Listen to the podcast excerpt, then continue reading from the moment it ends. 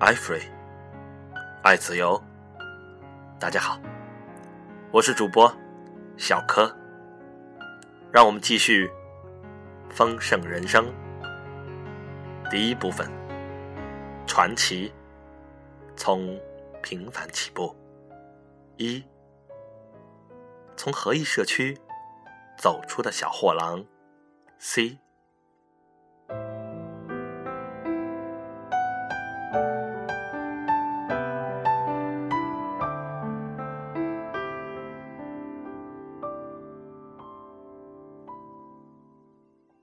埃伯塔斯·法拉尔德牧师在18世纪中叶成立了 Holland 市，当地居民至今仍会庆祝他们的荷兰传统。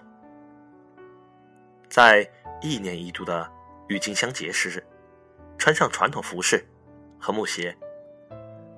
法拉尔德牧师在一封写给荷兰同胞的信里提到：“到大急流市找工作的荷兰人。”大多缺乏技能，也没有受过良好教育。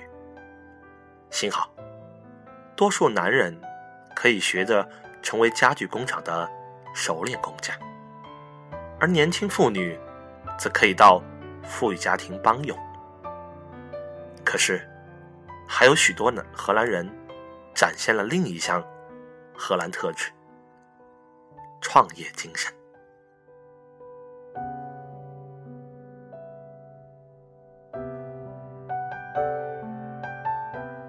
美国三家大型宗教出版公司，都是由大吉流士的荷兰后裔所创办的。荷兰人在大吉流士设立了归正福音教会的总部，并创办了加尔文学院。赫克曼饼干公司是大吉流士创立的，后来成为奇宝公司。你或许。听说过美国中部一个叫梅杰的连锁超市，以及我们的国际直销公司安利。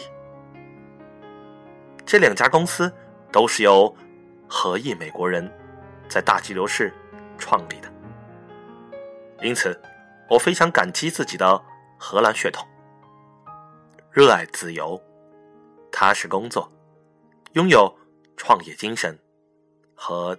坚定信仰。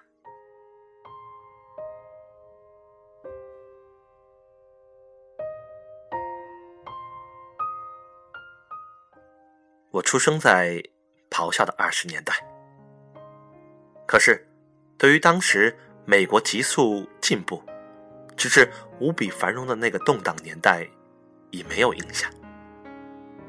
我的童年记忆属于那个被称为“大萧条”的年代。在我十岁时，罗斯福总统获取连任。他在就职演说里提醒美国人，仍有三分之一的同胞没有住好、穿好、吃好。当时有四分之一的美国人失业，大部分家庭都仰赖一个人挣钱。